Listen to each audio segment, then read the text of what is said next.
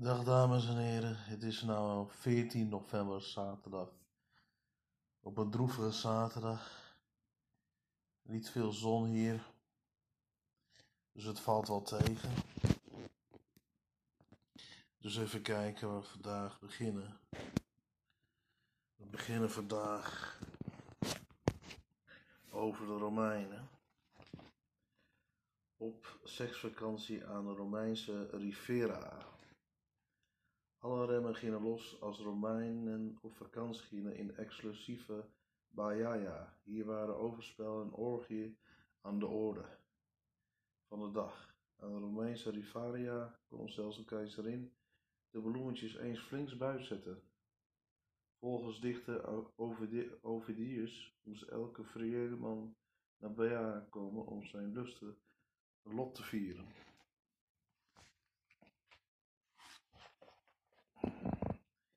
Tegenwoordig gaan veel blanke mensen naar Afrika. Voor een lekkere vakantie of een lekker neger. Of ze gaan naar Jamaica. Zo komt van die swingenreservoirs. Het is Afrika wordt veel gebruikt door de, vooral door de blanke medemens als uh, seksvakantie. Tientallen mannen ogen volgen de prostituties die over het strand lopen. De mannen zijn ladder zat en joelen en roepen naar de vrouwen. Het eerst doen ze of ze niet zien. Even later, gelokt door de belofte van geld, dichterbij komen. Zou houden ze hun hoofd schuin en grieven ze als een van de mannen hun mop vertelt. Hij, een van de mannen Funs mop vertelt. Hij is dik en heeft wijnkegel, maar als hij de mooiste meis begint te tasten, laat ze hem begaan. Dit scenario zou in ons tijd op het strand op Ibiza voltrokken kunnen hebben. Maar net zo goed in die geliefde Romeinse vakantiebestemming Baiaia aan de golf van Napels. Eeuwenlang kwamen de Romeinen in een grote getallen naar de stad. Die naast gewillige dames de rijke mannen over mild klimaat, warmte, waterbronnen, meren en een zeer spannend strand besikte. De mooiste plek op haren is aangenaam de Baia, zo schreef de Romeinse dichter Horatius over het vakantieoord. Zomerhuizen zijn paleizen. Baiaia lag dicht bij een aantal actieve vulkanen, waaronder Vesuvius, waardoor niet alleen de grond zeer vruchtbaar was, maar ook tal van warme bronnen vol heilzame mineralen in het gebied waren. Nergens borrelden en bronnen gulden, nergens genezen ze dan in de Baiai. Luiden de lovende woorden van natuurhistoricus Plinius de oudere in zijn Encyclopedie Naturus Historia. De stad wordt voor het eerst in 178 voor Christus schriftelijk bronnen genoemd. Was ongeveer 75, 75 jaar later groeide Baia uit tot paradijs voor rijken die de stank van de hoofdstad wilden ontvluchten. Want in de Baia op een dag varen van Rome kon ze met gelijkstemden ontspannen in een enorme zomervilla. Het prachtige uitzicht op het golf van Napels. Of op de krachten komen in een van de kolossale badhuizen van de stad, die via onaardse kanalen water rechtstreeks uit de warme bronnen kregen. De mannen die bij de elite wilden horen was een luxe zomerhuis in Baia, een vrijster. En de stad werd dan ook wel Kleine Rome genoemd. De rijken verbleven het liefst rond de hete bronnen, de meest precieuze en duurste plek om te wonen. Ook keizers onder wie Caesar, Claudius, Nero en Domatus hadden optrekken in, in de kunststad. Die stonden op de hoogste rotsen, terwijl de gewone rijken van Rome het moesten doen met een luxe aan zelfs in de zee.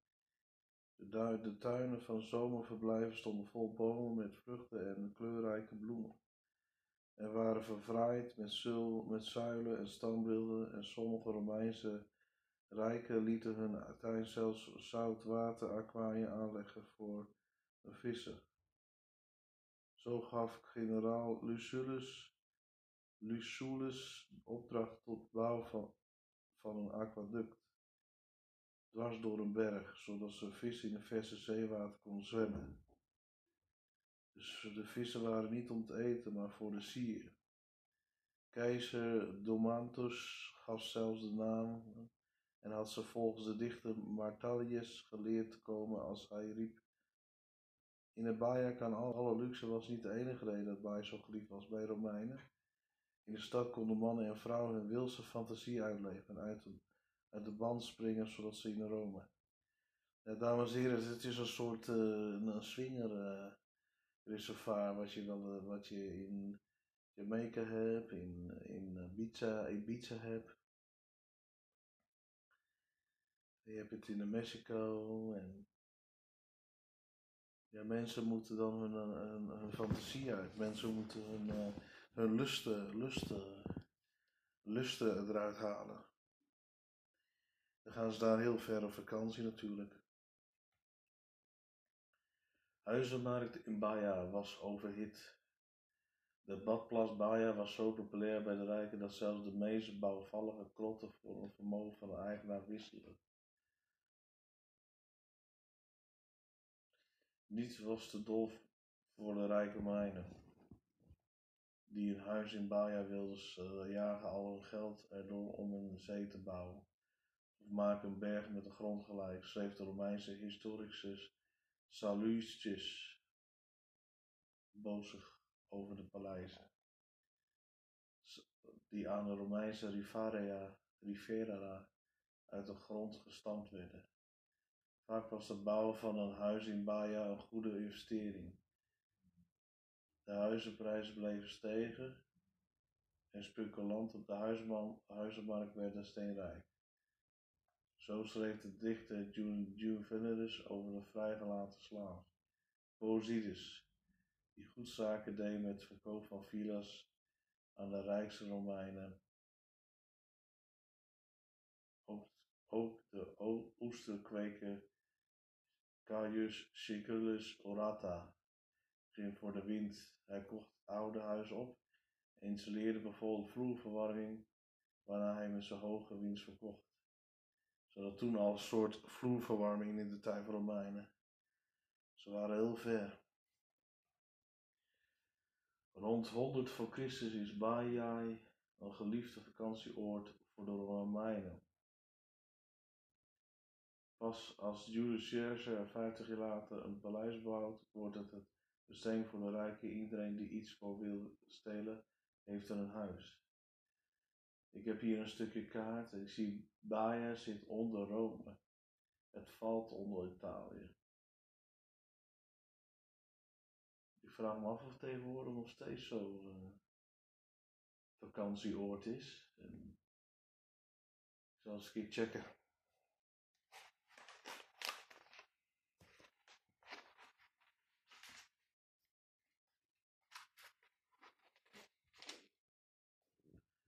Toeristen kwamen voor warme bronnen en seks.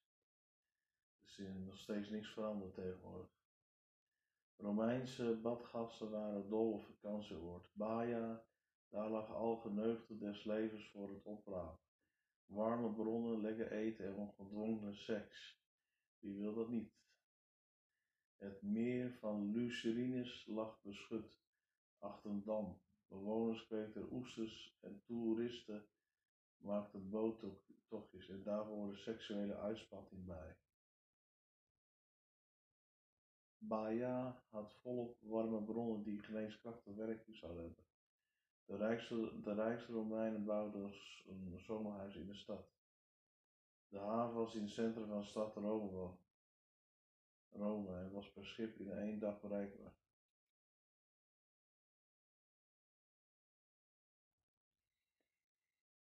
Niet altijd konden de beruchte dichter en rokkenjager Ovidius, die in 2 na Christus een handboek voor de verleidingskunst schreef, beval zijn levers, lezers aan om een jachtterrein naar Baja te verplaatsen. Want daar kroeide van gewillige vrouwen. Volgens de dichter reikte de warme bronnen tot in het hart.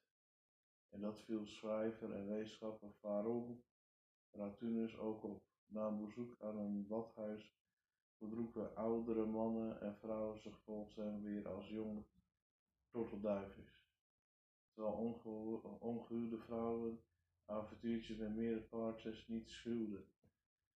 Avontuurtjes in vakantieparadijs. Maar Baia was niet alleen voor singles, ook bij getrouwde vrouwen gingen alle remmen los.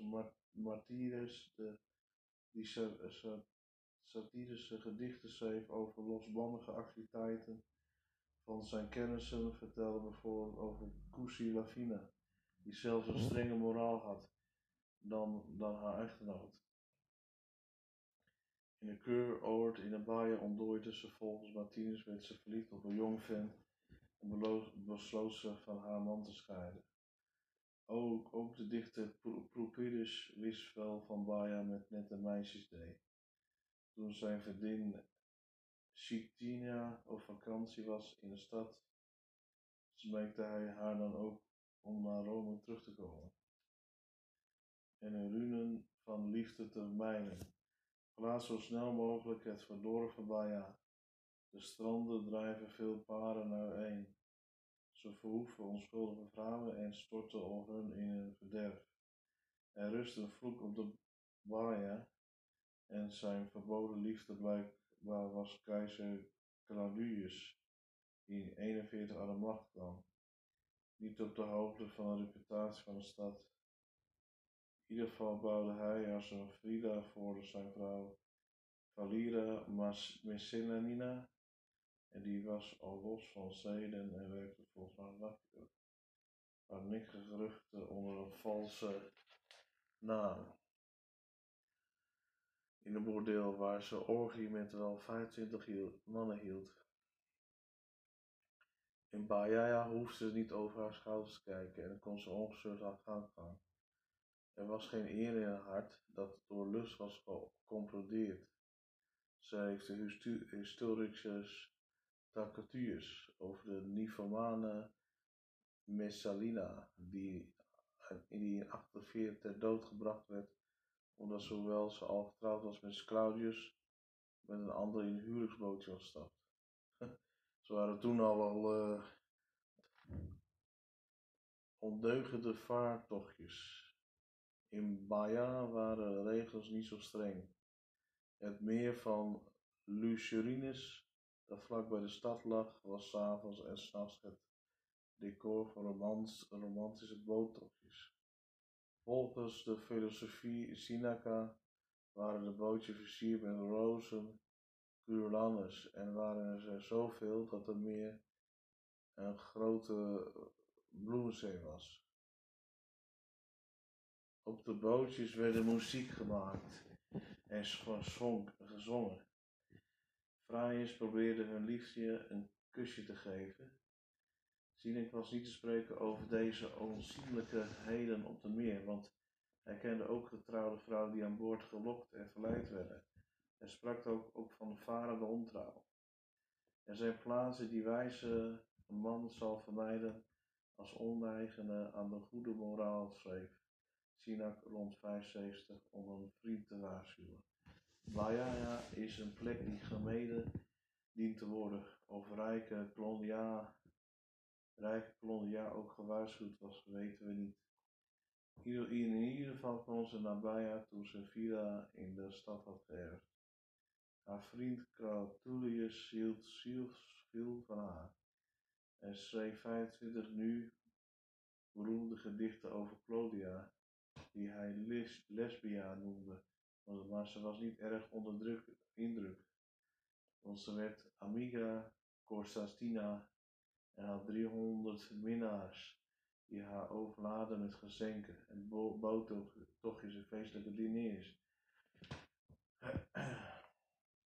Het lonsbandige leven van Claudia kwam aan de licht tijdens een rechtszaak in 56 voor toen ze een van haar vroege minnaars ervan beschuldigd had te hebben willen vergiftigen. Maar de man die ze had aangeklaagd werd verdedigd door niemand minder dan Die bekend stond als de beste spreker van Rome. Tijdens het proces bracht hij alle liederlijke details van het leven van Claudia onder de aandacht.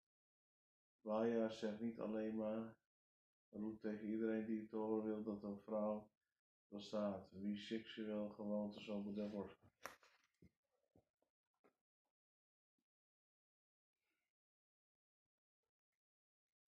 Maar zelfs bij klaarlichte dag beulde Shigro in de rechtszaal en zijn pleidooi was zo goed dat de beklaagde werd vrijgesproken.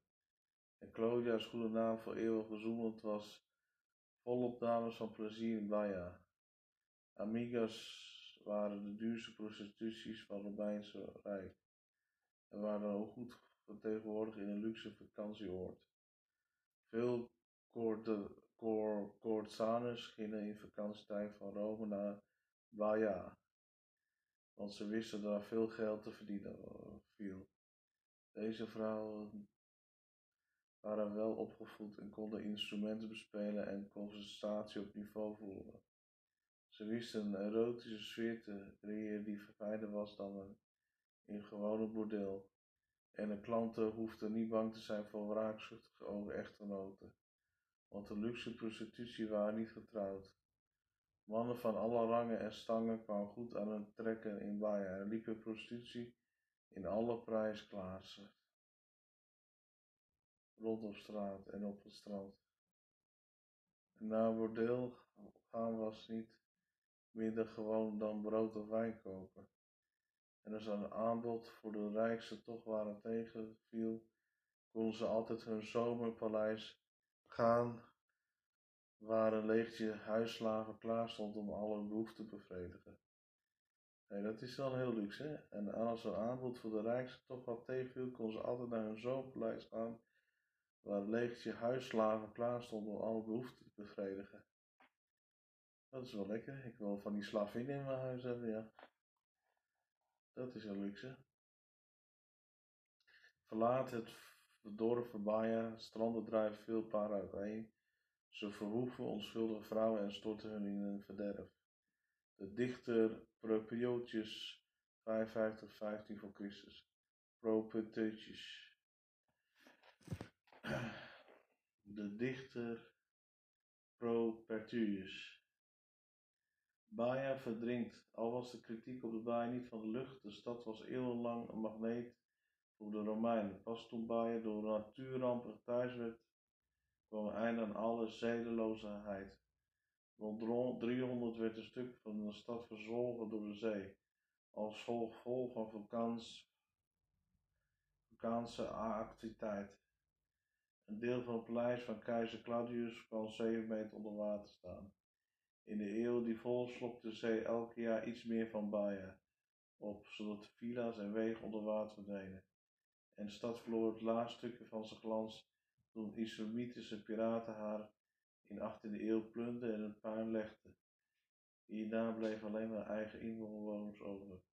De echte begin 16e eeuw ook verdwenen toen malaria uitbrak in het gebied. Vandaag de dag zijn er nog paar Romeinse badhuizen te zien. Het grootste deel van het oude vakantieparadijs bevindt zich echter onder de zeebodem. Is alleen bewonderd door toeristen met duikbrevet. Dan zie je maar weer, dames en heren, alles komt ten einde. Zo heb je een eeuw, honderd jaar vrede op aarde, om zo te zeggen. Of honderd jaar uh, lust en leven. En er komt een einde aan. Niks is voor altijd. Niks is voor altijd. Dus als iemand zegt iets voor altijd, bestaat niet. Alles komt een einde. Dus geniet gewoon van het leven nu. Vooral nu dat het hele wereld door corona eh, gewoon helemaal in de, houtgreep is is het beter dat wij. Uh, is het beter dat we gewoon al genieten. Gewoon. Uh, hoop dat alles een beetje open gaat volgende week. Op begin december. Maar het blijft shit. Dit is je host Big No Money aan podcast Real Talk.